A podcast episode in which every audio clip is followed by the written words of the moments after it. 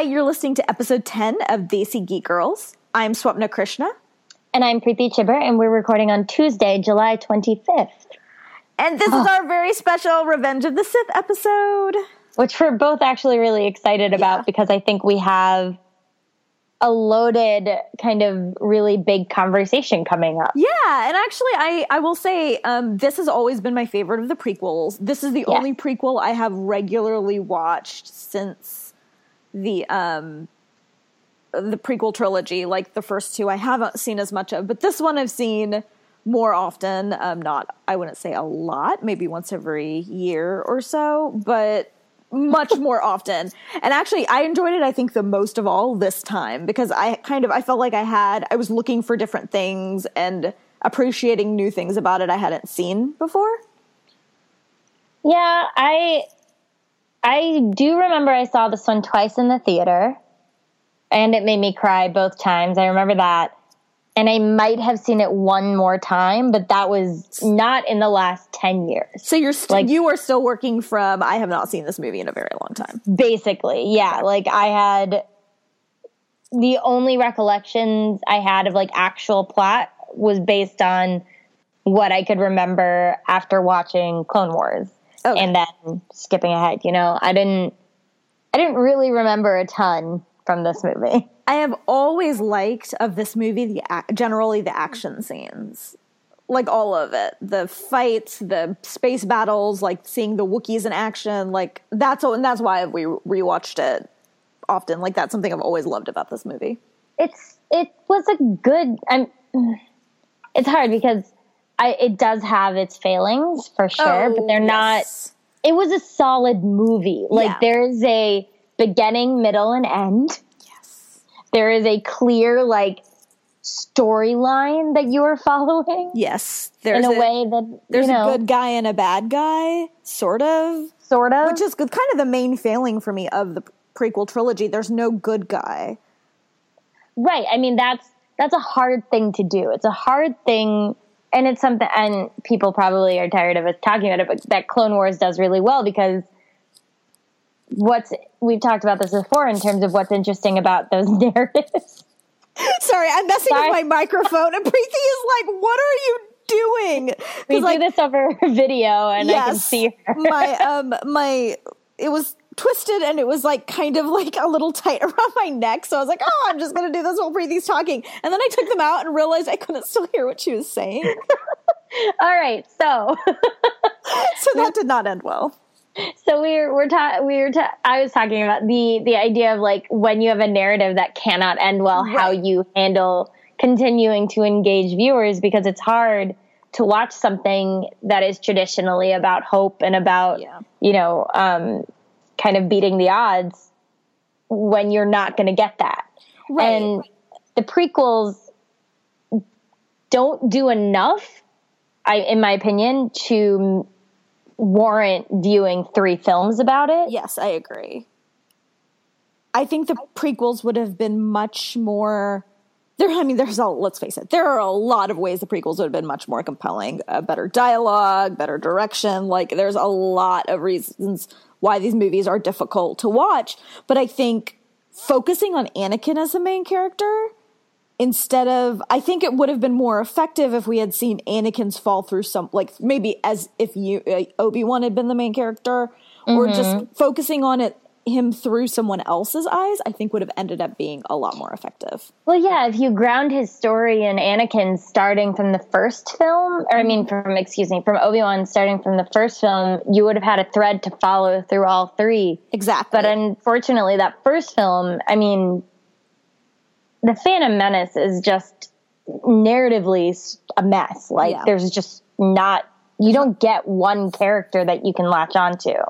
And there is no Luke Skywalker, right? And I feel like they got that more and more. Lucas did, I guess, um, as the movies progressed, because Ewan has a bigger and bigger role. Right. Like in this movie, he is as important of a character as Anakin is. Like there are two poles, like the two, uh, like poles right. of this movie they are because even in the last one, um, you have in Attack of the Clones, you have Obi Wan has a bigger part, but he's just kind of he's like over to the side doing his Nancy Drew thing.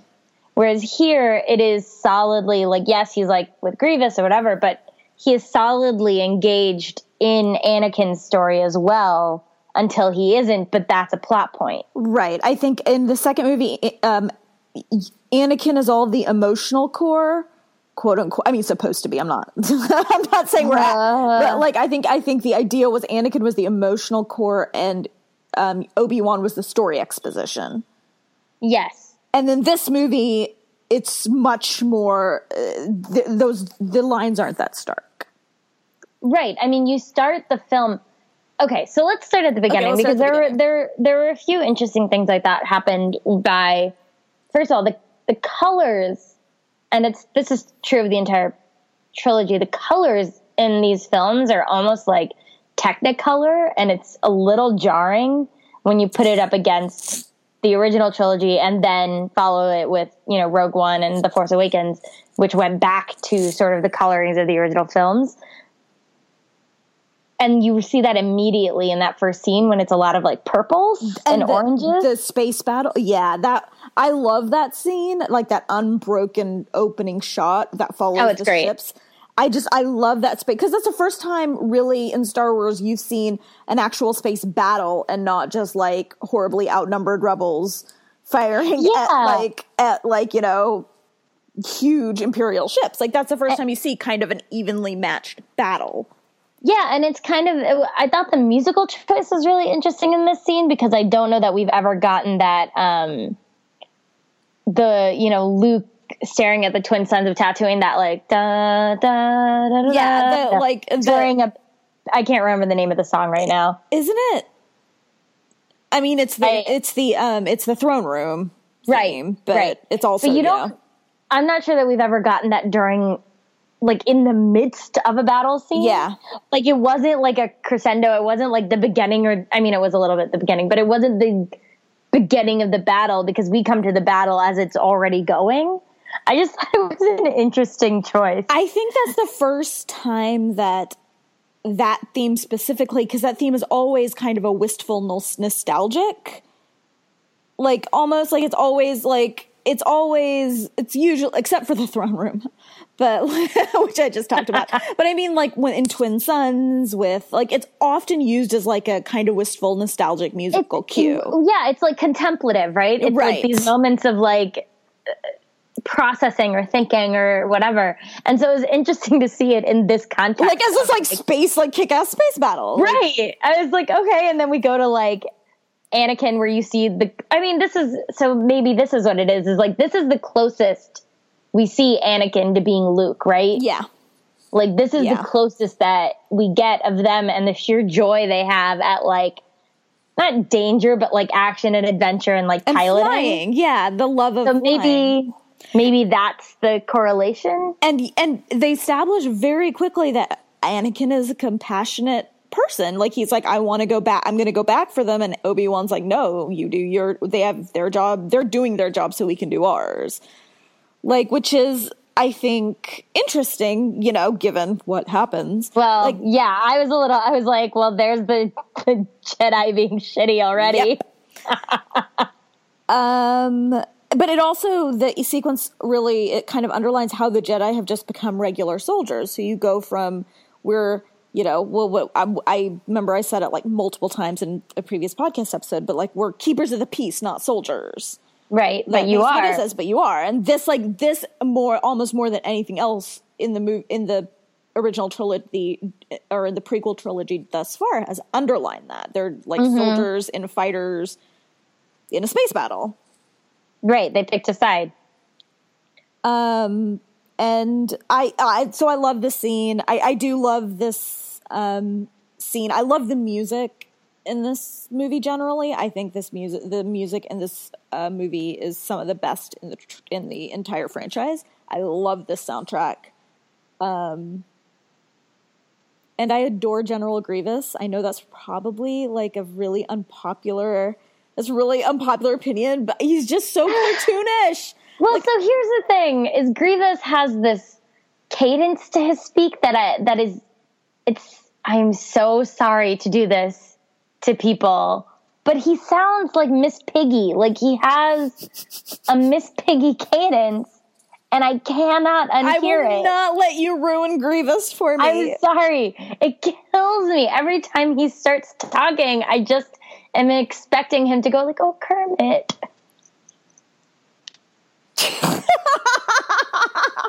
like it, it and it's so interesting. So like, first of all, Anakin and Obi Wan. I mean, I also love that this is like our beginnings of like their space physics don't make sense at all. Nope. But like, I love so much the chaos in the scene where like they make it into the uh, ship finally, and like R two has to. There's like it's funny. There's so Like, much going on. It's so and it, yeah. it's, and the writing, it's not. I wasn't laughing at it like in that it was being unintentionally funny. Like I was laughing at like Ewan McGregor pratfalls and the like ridiculousness with Mm-hmm. which this like the I don't know. I just thought it was funny. no loose wire jokes. I didn't say anything. I'm like, I oh my know, god. I love it. Like, we've had like like Ewan has given us Obi sass in basically every movie, but like this is the first one where it was like I wasn't like unnecessarily Obi Wan's side being snickering at everyone else. It was just like the writing was funny. And also, this is like kind of the first. I'm trying to think of Attack of the Clones, but for the for most of that movie until the very end, they're apart, and it's pretty much just a fighting scene. They get a couple of barbs in, you know, at the end when they're um, about to be, you know, executed. But this is the first time you see them like doing their thing together because Yeah, especially have, the two actors, like that's not like you know the actor in the first movie. No, you have like um, the opening sequence of Attack of the Clones, which is the get, trying to figure out that attempted assassination. But it's mostly Anakin just being like, "I'm gonna do whatever I want," Right. It's and Obi Wan like running after him. master and apprentice and this is like you see the them being brothers like you see Right, you see that the relationship. relationship. which is hard It was Um, nice. It, it was, you know, people. Well, we can get we can get that a little bit later. So we get into Christopher Lee. yes which you and i oh. both called out the same line Yep. so if you were preeti watched this on sunday evening and i watched it last night monday evening and apparently we talked a lot about like kind of the a lot of the same things and had the same reactions and it was it got to a point where it was just like all right we need like we joke a lot about being mind twins but it was kind of creepy It was uncanny. It was like six or seven, Yeah. like nearly identical tweets to identical scenes. It was very weird.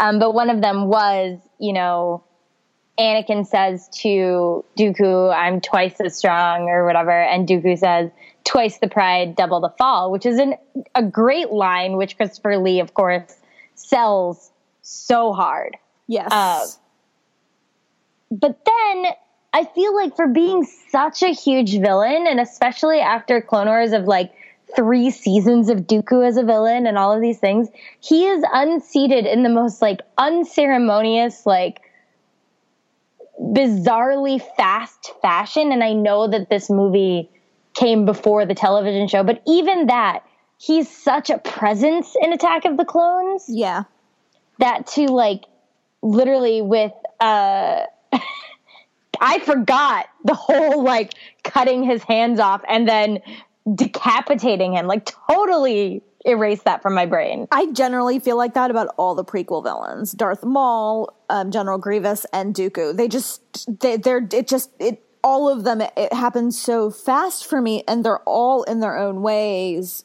very interesting villains, and I don't feel like they any of them get their due.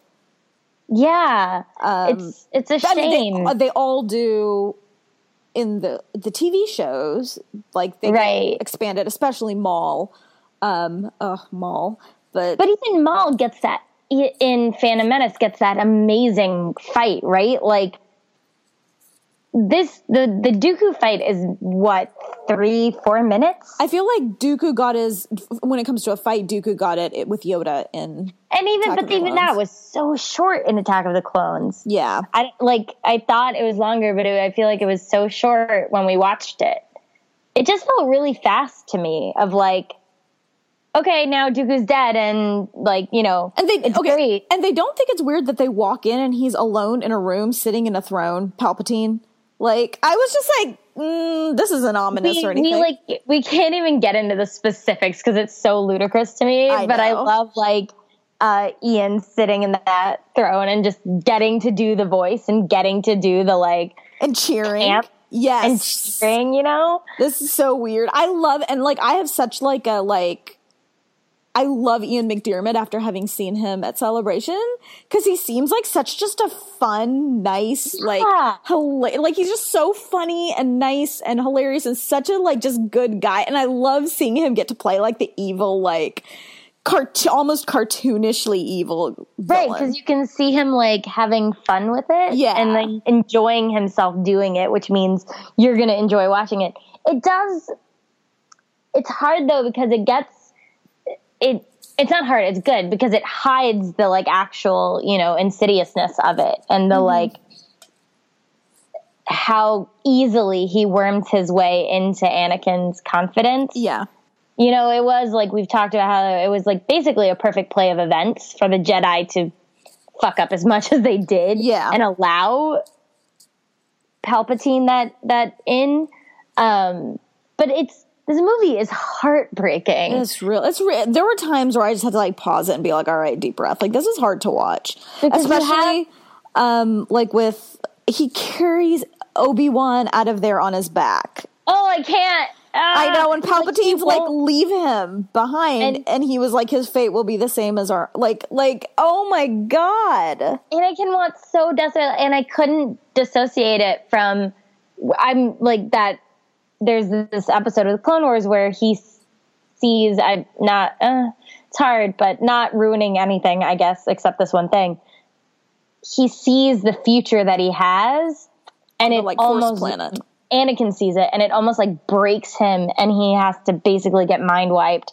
But you see him react to what he becomes, and so this movie, you watch him fall, and you know Hayden has these great moments He does. where he's not speaking, but just like movements of his face that are so hard to watch. the best parts of hi- his best parts of this movie, and this is not, we've talked about this so much before, it's not casting aspersions on him as an actor because he is genuinely a good actor and just mm-hmm. the direction was terrible and the dialogue. But like his best moments in this movie are when he's not speaking.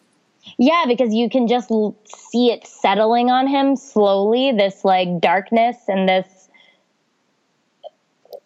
the heaviness, like Yeah. you know, the heaviness settles on him of like not knowing what to do, not getting what he needs from his mentor and not getting and getting the wrong things from the person who's chosen to mentor him, right? He's just, it's just, he's, and he's caught in this, the middle of, uh, okay, we'll get to this.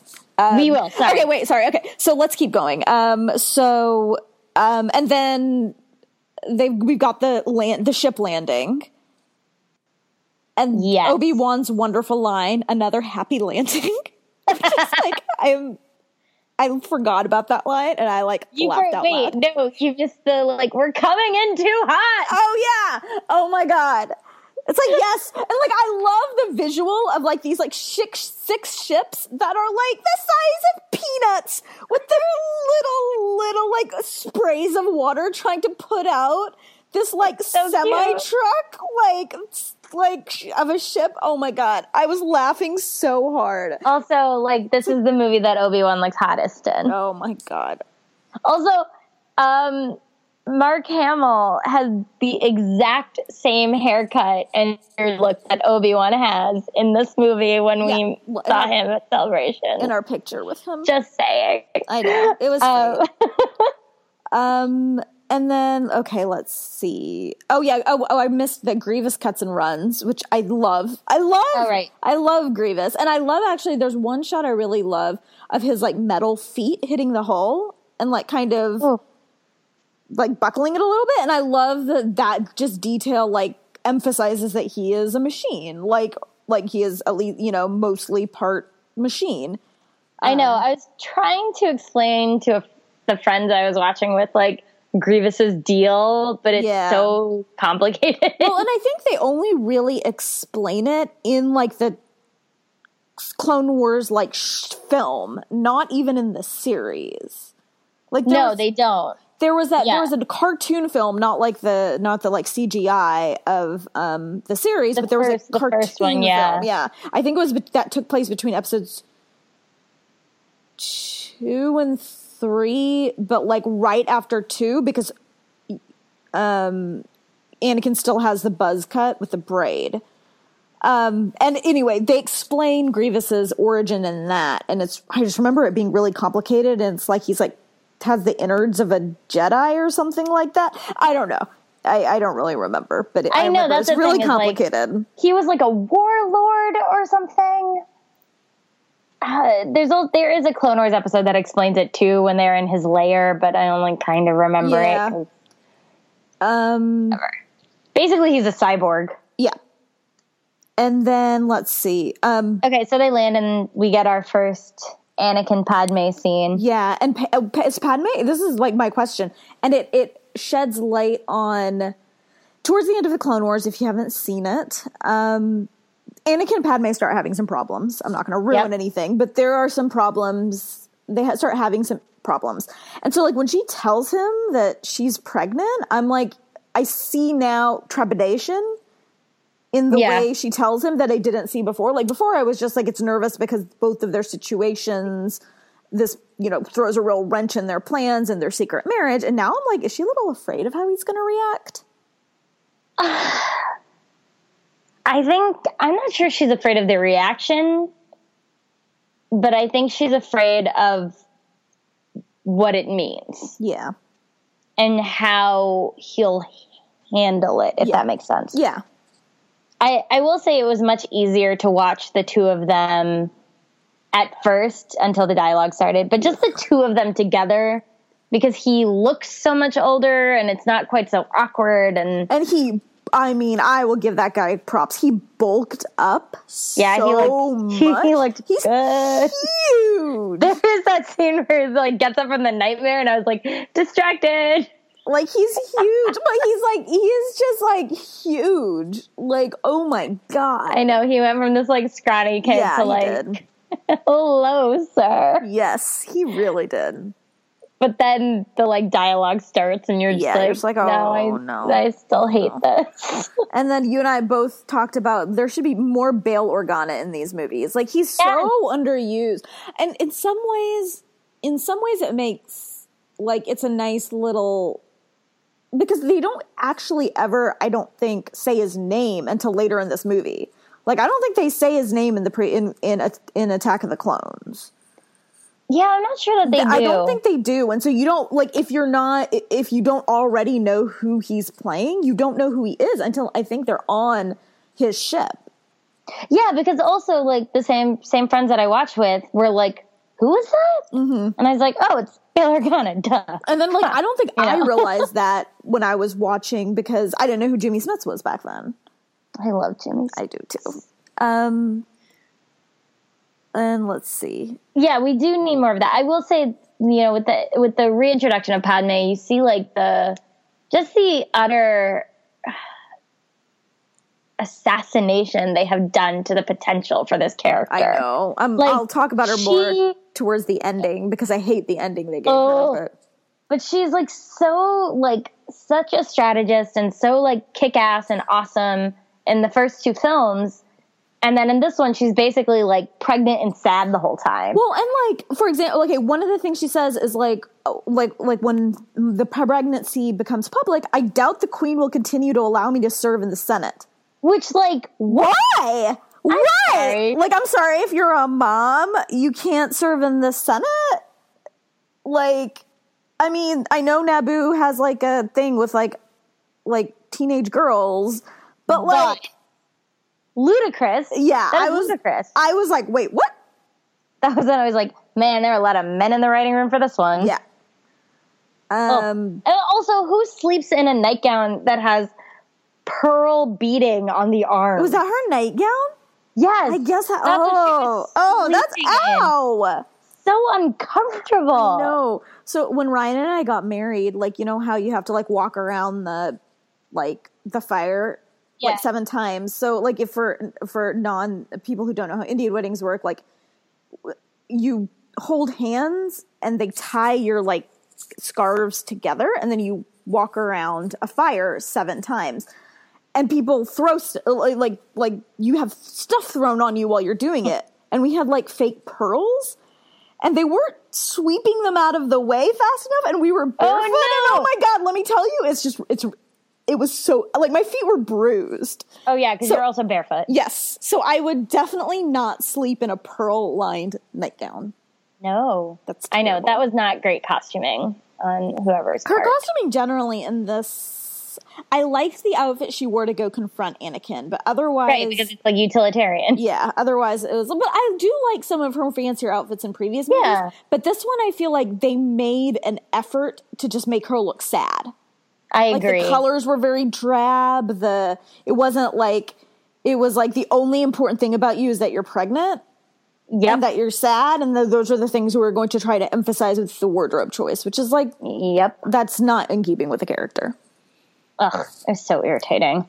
um oh and then i got really irritated with yoda when like Yes! anakin goes to talk to yoda like he goes to confide in yoda and yoda's like death is a natural part of life and i'm like shut up like shut up that's not comforting I got mad at the one where he's like, attachment leads to jealousy. Greed, that is. And like, why are the Jedi so bad at this? Like, the expectation that you can balance doesn't mean getting rid of everything. Mm-hmm. Balance is not absence, right?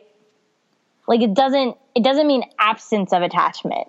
And I think it's just it's interesting because most of the kids and the Jedi that that are Jedi are taken at such a young age that they don't know any better and they don't know that they should be treated differently, but Anakin remembers a mother loving him. You know what I mean? Right. And like he knows that like I should not like do better. Like you know what I mean? Like and What's frustrating though is that like even among the Jedi, there is attachment, right? Mm-hmm. Anytime, and granted, Ahsoka is a whole thing, but like Ahsoka, Anakin saving Ahsoka or vice versa, and not leaving each other behind. Anakin not leaving Obi Wan behind. yeah. You know, is not like that's attachment. Right. And they go into that and they do discuss it of this idea that sometimes you know you have to let your master go if it's for the greater good but you cannot breed attachment out of people. You can't teach them to not be attached. Right. it's human nature. And um i just i feel like yeah i just i just it's it makes no sense god knows no how they survived as long as they did. Um which is you know another hour and a half and then they're all gone. Oh that's sad. It's so like i know. it's so sad. Um okay But this is sort of like where the scene like this is sort of leading into the beginning the beginnings of what we're seeing of Anakin's unraveling. Yeah you know and it's heavy-handed but I think works well within the context of the movie. It would have worked better if the dialogue had been a little more subtle. Right. But, But- I, I think it works effectively just in terms of showing us his basically his path to the dark side. Yeah, and you know something about this film that struck me is like, you know, we talked about that ominous shot of Palpatine in the beginning. This movie is the cinematography is filled with ominous shot. It is constantly giving us silhouettes against bright landscapes of Anakin, the back of Anakin, and either Obi Wan or Palpatine Yeah. like that shot happens so many times in this movie and every time you get like this like Chills. "Ooh." Yeah. Um, and then let's see. Oh, and then it, there's the whole Palpatine asks Anakin to spy on the Jedi Council for for um him Right. basically, which yeah and then and then I felt so bad for him during that scene where Mace Windu's like you were on this council, but we do not grant you the rank of master. All right, here's the thing about Mace Windu. Windu. Mace Windu is a garbage mentor.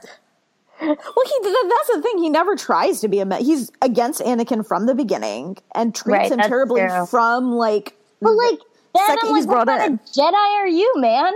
and like and like the thing is like those like and I, I like I like I wrote this uh, in my notes, but that was like just a monumental fuck up. Because Yeah. it's like yes, it's it's it's arrogant. I guess it's arrogant of Anakin to want to be a master. Like in Sure. in some ways, like he knows he's better. He's better and at the Force and more talented and blah blah blah than everyone else. Sure, there's some arrogance, but that doesn't excuse the arrogance of the Jedi I agree. in this scene and generally but also in the scene and he gets caught so hard between Je- The the jedi and palpatine and he can see the jedi being arrogant and he doesn't see that from palpatine Well, because Palpatine is better at yeah dissembling better than the Jedi i'm not right? He's- pretending like palpatine isn't like a terrible garbage you know person who you know i'm, I'm not pretending all that but he manipulates events he knows Right. exactly how the jedi will react because he knows the jedi are terrible Right. And I know that we talk a lot of shit about the Jedi, do. but if the Jedi were you were doing what their own tenants said to do, it would be one thing, but they're not. Yeah. And also, so one of one of I think the great failings of this movie for me personally is that they don't set up Anakin's like desire for power particularly well yeah like they set up the idea that he wants to keep his loved ones safe. They also set up the idea that he doesn't think a dictatorship is a terrible thing.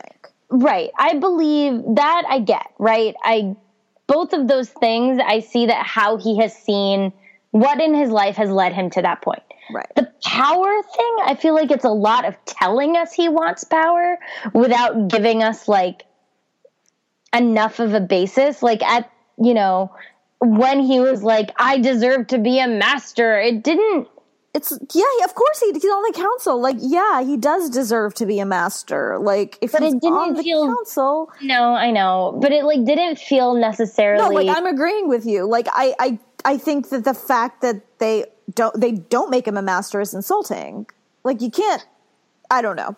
I just, I agree with you. I think they don't set up like, yes, he wants power. But he wants the power to save his loved ones. Right. Like- There's no like galactic like- domination. right. It was about. It was about beating death for Padme, right? It was about that, like not being able to protect his mother. Yeah. But this idea that he wants to be like, when he was like, "I should be a master," and I was like, "Where is this coming from?" I think it's more okay. So I get what you're saying now. I think it's Yeah, yeah. more. I I get it because I think he's constantly been questioned his whole life. Like like they set up really well. I think better in this movie than they do in any other. How like Mace Windu has never trusted him. Yeah, but that's just. And oh, I think that's just a. I think that's just a teenage. Like I think I think he is very immature even in this movie. Yes. and I I think that's just kind of like a teenage like just teenage anger and like frustration. Like I know I'm more powerful than the all these people. Why don't I have Yeah. their respect? Which I get that, but they turn it into something so much darker. Yeah, they do.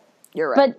but but like you know we're fast forwarding a little but like at the end or a lot but at the end when he's like we could do this we could you know i get that we could fix everything but like the whole idea of like wanting power so desperately i don't think was seeded enough yeah, and the whole like scene story. with Padme where he's like, "We can rule the galaxy together." It's like that's what you want. Like that's what Right? you want. You want to go No. back to like Naboo with your wife and like hide out there And for the rest of your your life. kids. Like I feel like was that's your dream. I just felt like they needed to like seed this idea of him really being power hungry because it wasn't ever necessarily about the power. It was about keeping the people close to him safe. Yeah. That's what it's always been about. So like to throw in this idea of like, no, he's actually mad for power didn't, it rang so false. See, I didn't interpret the scene in the. I didn't interpret that scene that way. I interpret it as like just being pissed that he's put in the situation of being like, like, like being caught within this politic, like this caught in between all these people, and no one is looking out for him, and everyone No. is just like that's how I took it. I didn't really interpret it as The master thing, yeah, the master thing could totally. It was the combination of the master thing with like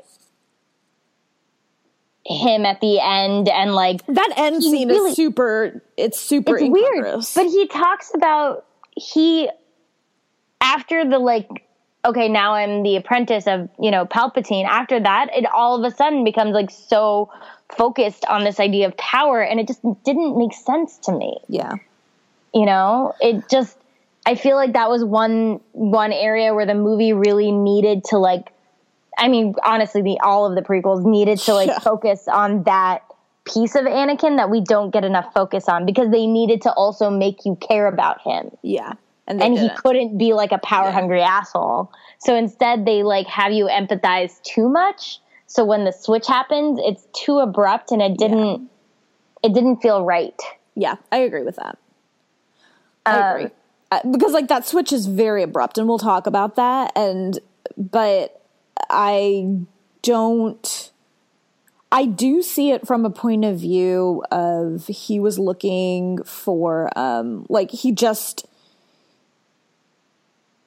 like he yeah I don't know because like I'm like trying to I'm running over right now in my head like him getting mad because like you know Padme was asking him to ask Palpatine to end the war and being Right. like you know what and I guess I guess you could interpret it as he's frustrated because everybody's asking stuff of him that he can't give and then finally Palpatine gives him the power to just to do what he wants but the problem is they never establish that that's actually what he wants he never Yeah. says i want this war to end i want all this sense like that's never his That's never his thing. So He just wants to keep people safe. yeah like he wants just wants to keep the people he cares about safe so yeah you're totally right It was a little I just thought it was a little weird. But okay, so um and then the council little. turns around and then asks anakin to spy on palpatine which is good job jedi like oh my god it's like they have they know that it's not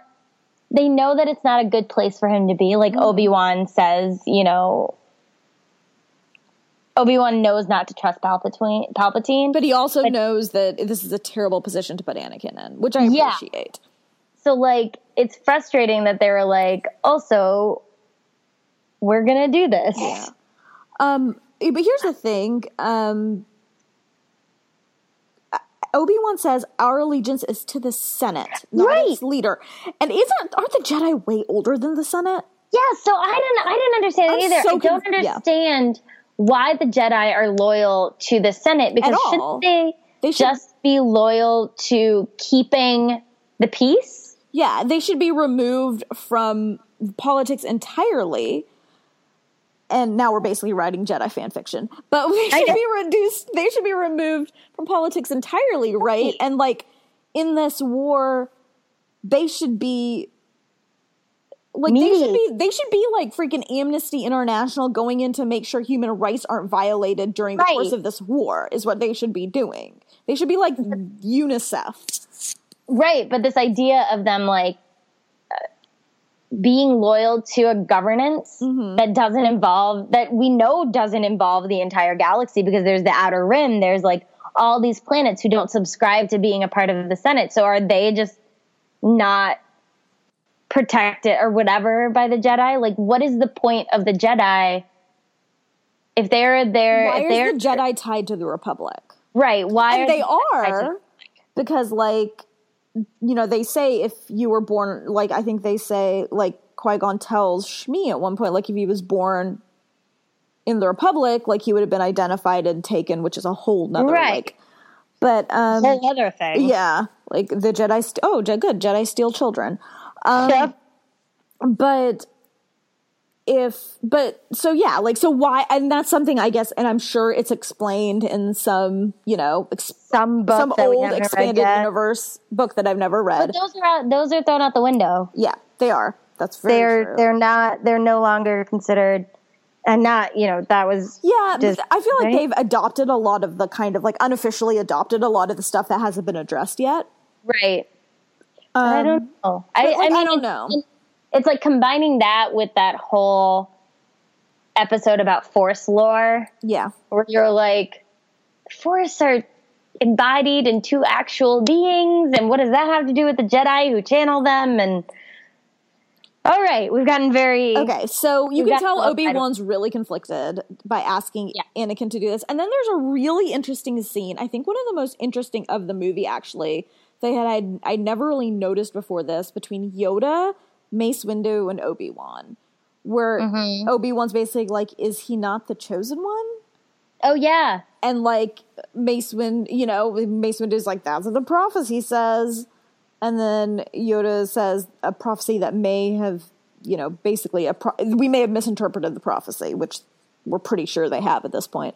duh. But um, it's just it was just very interesting because they're all just like, we done fucked up. Like Yeah. even to all all three of them are just like, nah, I don't know, man, we messed this up, and they know at that point that the dark side is influencing the Senate. They still don't, and and Palpatine specifically, they don't know that Palpatine himself is a Sith Lord. But they they're they're they're getting warmer. it's just like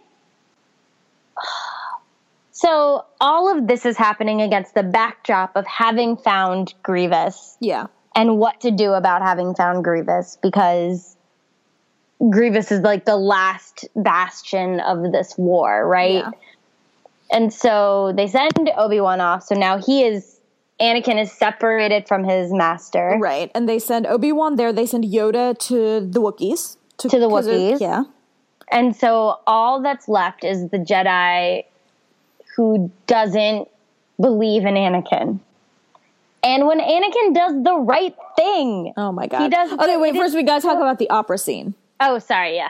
The opera scene, the bubbles, the Yeah. bubble opera. I love that scene. This is one of my favorite scenes. Like because it's just so Shakespearean and so dramatic. Like with the it is really good. backdrop and just the, the this is one of the few scenes where the dialogue is actually really good. Very theatrical, like literally, because they're in a theater, very dramatic. And like, you know, and the why, and you and I both said this. Um, the reason that what Palpatine says in this scene is so powerful is about the Jedi is because it's all true Yeah. like all who gain power are af- afraid to lose it even the jedi that's Yep. true like he kno- he knows how to like pick at all the flaws of the jedi Which the Jedi refuse to acknowledge when Anakin tries to discuss them, right? You know, Yeah. you have that line at the end where Obi-Wan says a Sith only a Sith deals in absolutes, but the Jedi deal in plenty of absolutes. Yeah. They're constantly like the the phrase only the Sith deal in absolutes is an absolute. Yeah. It's frustrating because it's so clearly not a perfect system and Anakin is the result of these two flawed systems going up against each other, yeah right?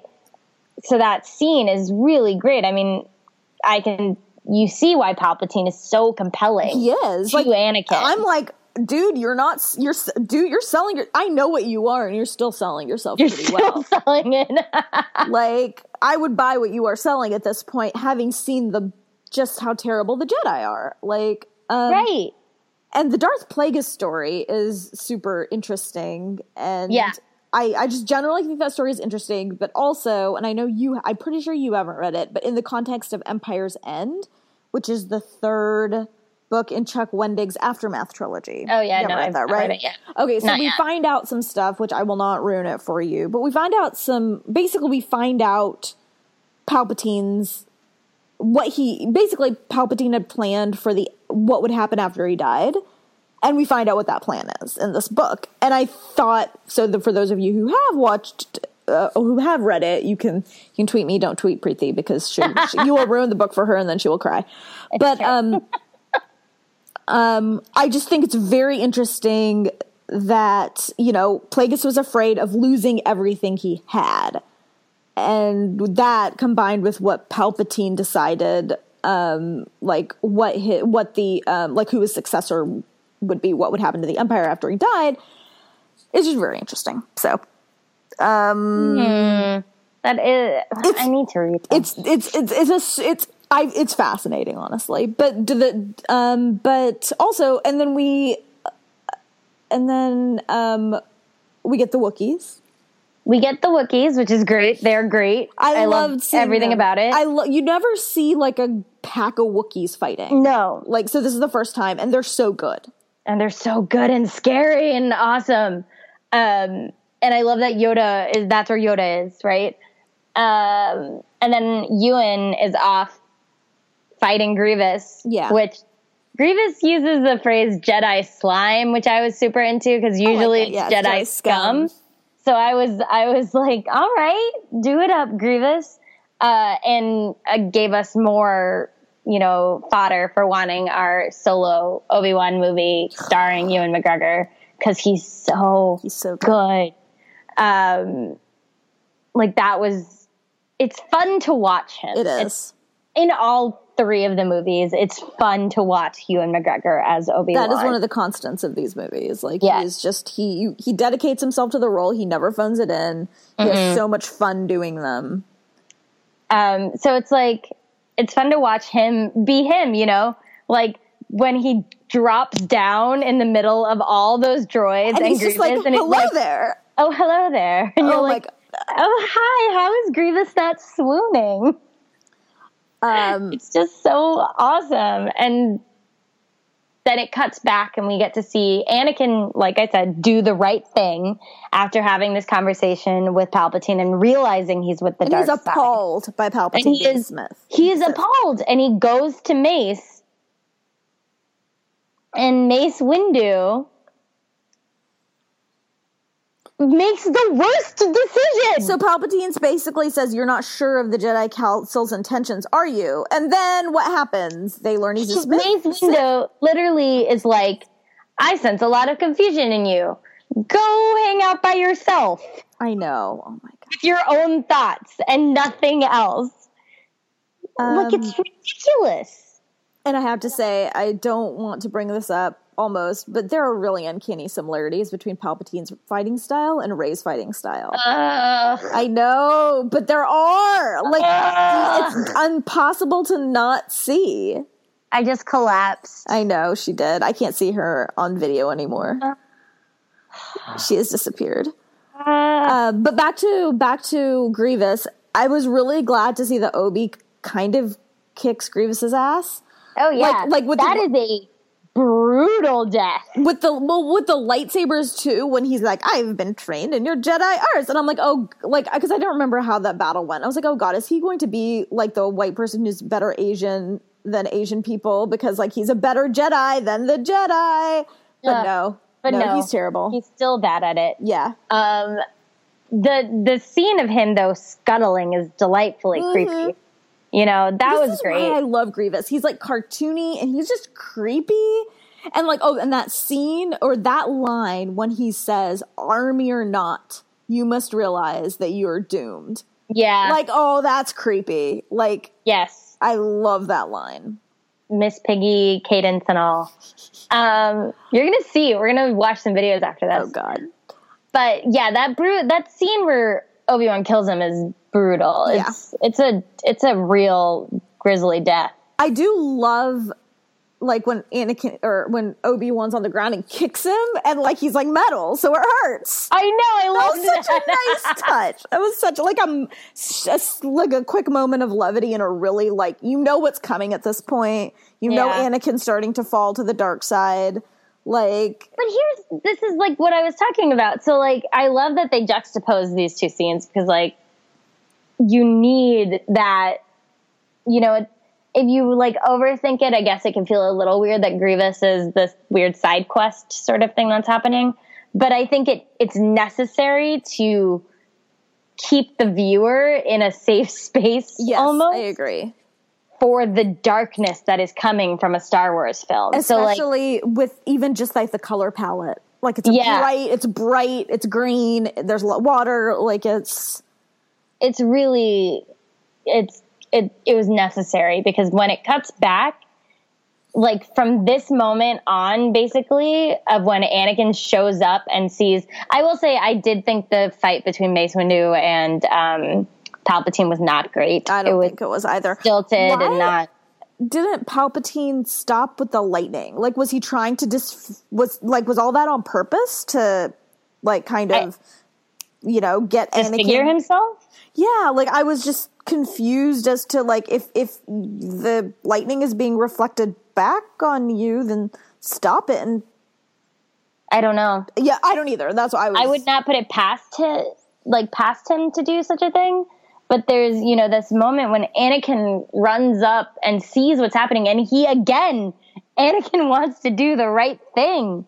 He recognizes that he sees the the slimness of lines between the Jedi and the dark side and the Sith, right? Yeah. When he's saying he needs to stand trial, this man needs to stand trial, and Mace Windu It's like he's too dangerous. Says he's too dangerous and who is he to make that decision? And there's that power right? There's that power structure that all of a sudden everything palpatine said is made true in the actions of mace windu Well, and I think this ties back to what we were saying about the Jedi being instruments and an, an arm of the Republic. If you are going to be part of the political structure and part of the governmental structure, you have to play by the government rules. You can't Right. just, like you can't just be like, no, the Sith are our responsibility and we'll kill them. Right. Like you have to like if that's how you operate, then you have to operate outside the government structure. You Right. can't have it both ways, and the Jedi try to, and it turns into this terrible power play. right and so you see all of this happen and this is where i'm like where i think hayden, hayden i think his you know that line when after he basically kills windu and he unleashes this like heart wrenching, like, what have I done? was like the most, the best acted moment, I think, of his career in Star Wars. Yeah. Because he just like collapses, like his entire body, like all of the energy leaves. Well, and I think And- it's just, I think it's just, he's like, I did this thing, so I must be dark. Well, yeah, I mean? the- there's a moment he, I think there's a the line he crosses. You know, you say Anakin fell to the dark side, but I don't think that's what it is. It's Anakin made a decision that the only thing that mattered was saving Padme, and that's the line that was crossed. The line that was crossed was about her, right? Mm-hmm. It was not about power. It was not about any of that. It was about Palpatine says, I can help you save her. I can, whatever. And that's what really forces his hand. And that moment kind of brings true what Yoda said. And it's the difference between attachment and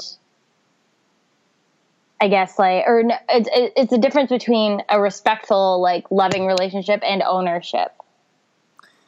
Yeah, like I feel like it's I agree with that. I do. I agree with that. I also feel like it's partially like Anakin his whole life has had these thoughts that he knew a quote unquote proper Jedi shouldn't quote unquote shouldn't have.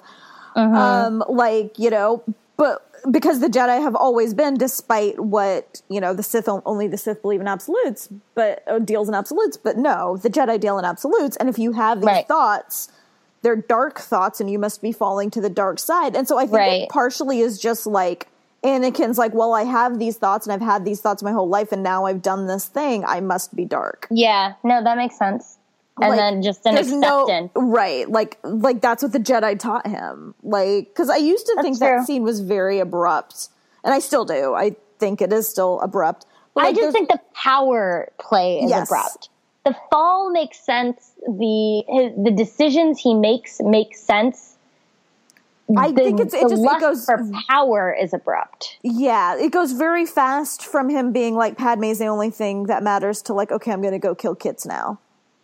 And it goes very fast from Padme's the only thing that matters to this like we can be the most powerful people, we can do all of this.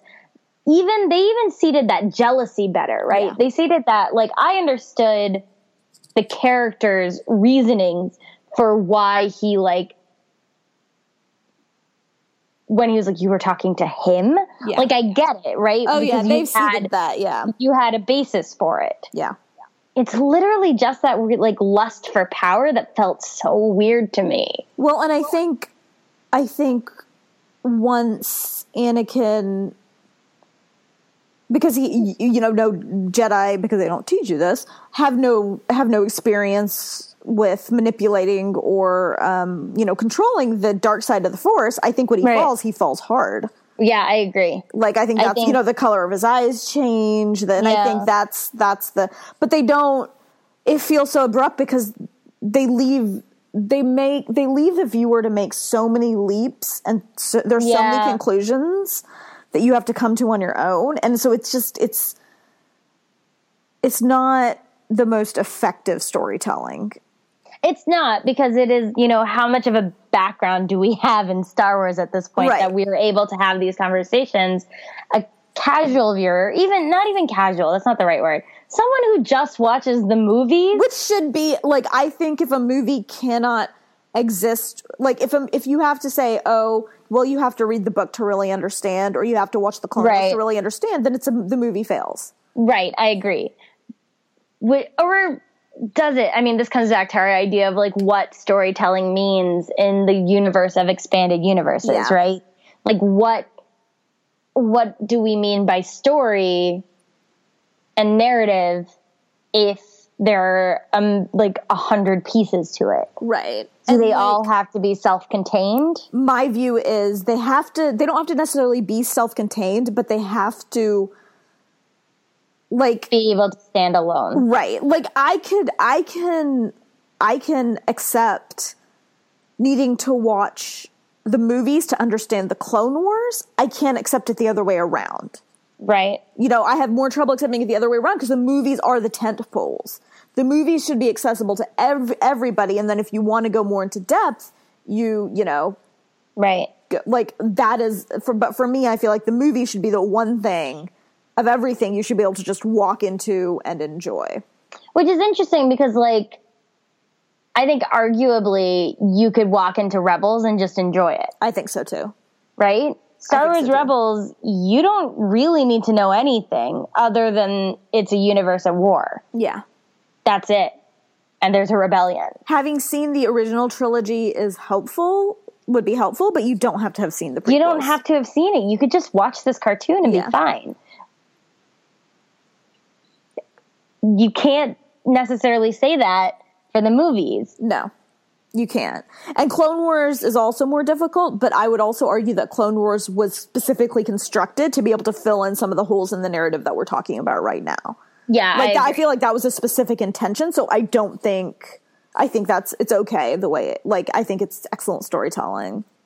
Yeah, or even, you know, some of the books where you have like Rebel Rising is a prequel to Rogue One, but you can read it if you're just like watching the TV show. Right. And I would like- also say that it's okay that that that if it didn't I think I think it probably does stand alone. I think it does stand alone pretty well, but even if it didn't, I would be okay with that because the entire point I guess so for me I guess it comes to what's the point of the piece of work. Yeah. For that And- for, like for that book, the point of the piece of work for me was to fill in this backstory of this character we already knew. So it's okay if whereas for example, if um Lost Stars by Claudia Gray. The that was a completely standalone narrative, and you can read that book having seen no Star Wars and still enjoy it. So then this is what the thing is like when you have like universes telling or you have brands at this point telling the story in a million different formats mm-hmm. accessible to different people how the narrative works is kind of up in the air. Like Yeah, yeah a lot of people would say that the movie is a failure because it on its own doesn't get across what you need it to get across. But if you but on the other hand if you take Attack of the Clones, the Clone Wars, and Revenge of the Sith as one long arc, long arc it is right. incredibly effective. Exactly. So like it's just interesting to think about Yeah. it in that way. But like because we were talking about Revenge of the Sith on its own sort of you can't really divorce it from what we've seen and Yeah. engaged with. The movie is effective if fallow if if you know with some like issues I almost Because- think. Oh no, go ahead. Yeah. No, no, no. I didn't have an end for that. I was gonna say, I almost think that this movie would have been more effective if it had ended like if it had ended earlier and we hadn't actually seen Anakin's fall, but if they had seeded all the threat, you know, I know, no, no, they would never would have done that because like you're not going to end. But you know what I mean? Like if they had like just just with the story they were telling, not with like a better version of the story, but like if they had ended it early and we just knew the fall and they had because the seeds are there, but they don't quite the threads don't quite connect well. I don't know. I feel like to get to, I feel like to see the Darth Vader we see in A New Hope, you have to see Anakin's fall. Because I think there's a huge disconnect between the Anakin who collapses with such a heart wrenching cry and the Darth Vader we meet at the beginning of A New Hope. You need to see. Are you saying we have to see him killing kids, Preeti? Um, you kind of. I, It's heavy. It's a heavy-handed, but it's effective. Right. It's not a sentence I want to say out loud, but you do need to see how far he goes and I guess how quickly because how else can that man be the same? Right? You need to see maybe you don't actually need to see him fight or kill younglings, but you do need to see him fight Obi-Wan. Yeah. Oh yeah. That That's scene yeah. is- that their fight is so good and so laden with like just so many feelings. Okay, so let's talk about the actual like fall and like where he goes to the Jedi Temple and those scenes where he's walking up the steps of the Jedi Temple are so good. Like I just got, the like I just got goosebumps. Yeah, like, Full where- and then where he- goosebumps. and then that one I? scene where he like looks over and his eyes are yellow like Ugh. oh my god like you realize i feel like that's what you like realize just how far he's fallen which there are moments of like that's what I mean in this movie. Like there are moments that are really, really wonderful, and that's one of them. And like Yeah. there's a lot of like not like the the the kind of pathetic way in which he talks to Obi Wan after he and Padme show up yeah um, is not what you want from the burgeoning Sith Lord. But Um, yeah you know, um, So- and then and her storyline pisses me off for many reasons in this movie, as we've gone into. But also, like the original ending for this movie, she was she went to Mustafar to kill him. I know, and like that's like the original. so much better. I know she went to kill him and then she just couldn't. And like her ending is the same, or like would be so. It would end. I would have to end with her dying. But like basically, she goes to Mustafar to kill him and can't. But like, I just oh, that would have been so much better. I would have rather that because like the like I, I'm all for like this idea of like love and Yeah, because you believe you believe that Anakin feels this fierce devotion and love, maybe love closer to like like I said ownership or like something of Yeah. like having Possessiveness, her, you yeah. know possessiveness. Thank you of this like deep. He does deeply feel though for her and Mm-hmm. about her. Her side, I don't know that we ever get enough of No, that don't. for me to believe that she would die of a broken heart. no. I mean, it's hard to believe that she fell in love with him in the second movie in the first place when Uh-huh. Anakin, when or Obi Wan was right there. But like, okay, like I, I have trouble believing that, like, you know, Jedi mullet and all. yeah, he's what, 19 and she's like 25? Like, uh, I don't know. Uh, anyway, yes, hair's a lot, but yeah, we talked about that, but his hair's a lot better in this movie. Um, and then there's the Palpatine Yoda fight, which Which is good. it's pretty good, but then Yoda just kind of gives up. Yeah, Yoda's just kind of like, All right, I failed. Got to go into this. exile now. Oh, bye. Um, it's. I do think though that that it is. It pales in comparison to the fight on Mustafar. yes. Like even just like choreo- fight choreography wise, it's so good. You have like these two young guys who are like in it, and just it was just it was so intense to watch, and the intense amount of emotion that is felt between the two of them, and then of course like you and I both pointed out Oh my god. Obi Wan should have mercy killed Anakin, yeah. Yeah. And you know he's screaming like, "You are my brother. I love you. He's you." just And like then he yelling at him while the guy's like falling and like catching on fire. like burning to death, which is one of the most horrific things I can imagine. Yeah. And Anakin is screaming like, "I hate you!" in this like horrible voice, and just like, "I would hate you too, Yeah. man. You cut my legs off, and now I'm on fire." Like it is bru- that scene is brutal, but like you could also like just like you can also see it in in Obi-Wan's eyes, like Ewan McGregor, like there's so much emotion. He's like, What do I do? Like I know. what do I do? Like this is you were my brother, like what do I do? Like And it was like, you've been failed. What's so frustrating is that, like, he doesn't recognize it as a failure of the system that he's in. Yeah. He sees it as a personal Anakin failure. Yeah. Or even like as a personal uh, yeah, failure think- of his own. Yeah. I think he sees it as a personal failure of his own and doesn't recognize that it's not his failure, it's a product of the system. That, you know, it's a product of the whole Jedi order. That the Yeah. Jedi are the like the Jedi failed Anakin and that's why he fell to the dark side. Ugh. And on that happy note, It's brutal. It is. It is. This movie was really hard to watch, much harder than it ever has been in the past, because this is, I think, one of the first times I think I've seen it one other time, but I was watching in the background. So this is the first time like I've actually like paid attention to it since I watched the Clone Wars. Yeah. Well, same, clearly. And so it was it was hard to watch. It was good. It was, It's a- hard to watch. I I really like it was hard, but like I really actually enjoyed watching it. it made me like I think like we said the Clone Wars made me care a lot more about all the characters and all this stuff. Yeah, But even like looking now at the whole Skywalker saga, this is the one movie that's necessary. Mm-hmm. You know, Uh, yeah.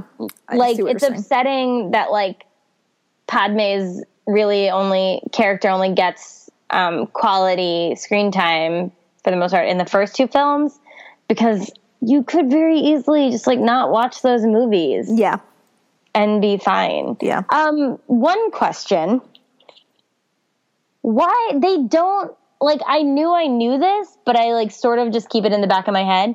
They don't mind wipe R two. No, they don't. Yeah, They only mind wipe three PO yeah.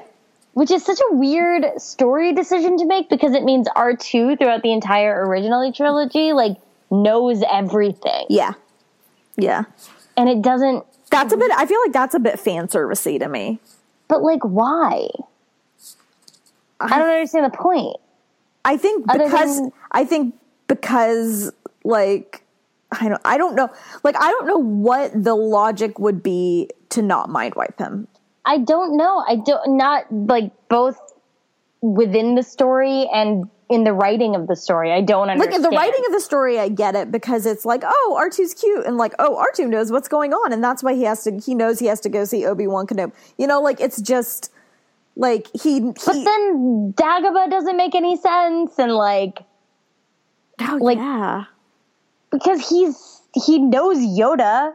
Like it's not like he I didn't think about that If he knows everything and he knows friggin' Vader, But like why in the world would um like would Bail was it's Bail Organa, I think, that orders it, right? And why in the world Yeah. would he not order? that's what I don't understand. Yeah. I don't get it. It doesn't make sense to me.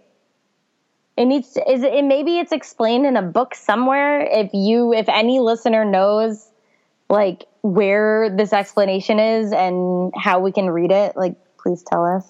It's probably something silly that we both know and haven't thought of. And Yeah, I'm sure. we're gonna look Like, like fake fake Star geek Wars or geek girls, I know. fakey girls. um is there anything else? um, there were two Romeo and Juliet parallels that Oh my I- god, okay, tell me, tell me. The music that is playing um, when Padme finds out that Anakin has gone to the dark side, like when Obi Wan tells her, is similar to the music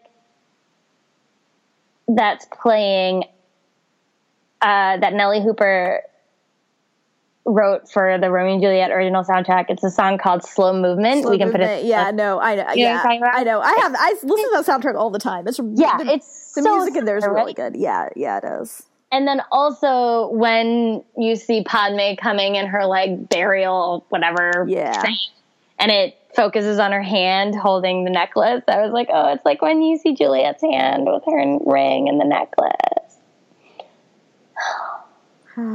Get it? Because they're like Romeo and Juliet. Ugh, Except he doesn't kill himself. ugh, ugh. Um, I, I think I've talked about it on the podcast where I like the story of Romeo and Juliet in terms of I think it's good storytelling. Obviously, Shakespeare, but I don't like it as like the like the like where it's come in our pop culture to like this is the like the amazing love story. It's like no, they're not. No, they're a couple of kids. it's they're dumb fourteen-year-olds Um, who made a lot of bad decisions after knowing each other for twelve hours. yes.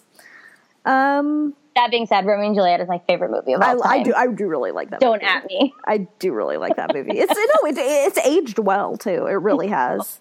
God, I watched it like two weeks ago. I know you. I, I do does not surprise me at all. um, I'm looking at my notes, but I think I got everything. No, I think I got into everything. Yeah, Cool. That was a lot. yeah, there was a lot, but there was a lot to talk about. This was a good. Um, it was a good movie. I was. Um, I was really, I really actually it surprised me. But so um, next month, I think we're going to do Rogue One and A New Hope in one Back episode. to back. I'm excited. Yeah, we're gonna do it in the same episode because we've talked a lot just generally about like representation and stuff in Rogue One. So I don't, and it, as as awesome, it's an awesome movie, but it doesn't. It, it's not necessarily doesn't tie into super tie into kind of the over. You know, like it's just it doesn't tie into like the overarching like Skywalker it's a moment saga in time. yeah saga narrative so um yeah we're going to combine those two and then we're also we are also going to do a regular episode and we have another um we have another patreon subscriber who's going to tell us what to watch and i can't remember what it is right now but we will we will tell you on twitter if you guys want to watch with us before um beforehand and then i don't know what else we're talking about we'll figure it out We'll figure it out. Yeah. Come, We always depending do. on what we. I was gonna be like, we always have way too much to discuss and have to like cut stuff the day before. But we'll see. Um, Or we'll just give you another two and a half hour long episode. Oh my god, I'm sorry. Like the, every episode, we're always like, oh, we're gonna do like 45 minutes, and it's like an hour and 35 minutes. We're like, oh my god, oh my god, we gotta stop, we gotta stop talking. okay, so um, quick shout out to our Patreon subscribers. Thank you to Otarsis and I Ben and Barry Smelly at the $10 level, and Annie, Megan, Claire, and Brian at $5 level. You can find our Patreon at patreon.com slash Desi Geek Girls. And we've got, I think, one $10 level open. So if there's something you want us to watch, or you're like, oh, I really want to hear them discuss this, you can subs- pledge at that level, and then we will be like, you tell us what to watch, and we will watch it and discuss it. It's it's true. It is. It is. That's why we did Jupiter Ascending, and that was a lot of fun. And why we're gonna do whatever we do in the next episode, which we both cannot remember. Um, please rate us on iTunes. That helps people find the show, and it's you know we we we are, we do read all of our reviews and you know like chat them to each other, and it's very exciting. Um. Okay.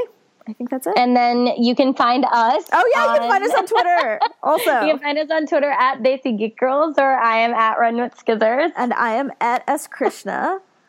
And I think that's it for I think real. that's really it. All right, Okay. we'll see you guys in a couple weeks. okay. Bye.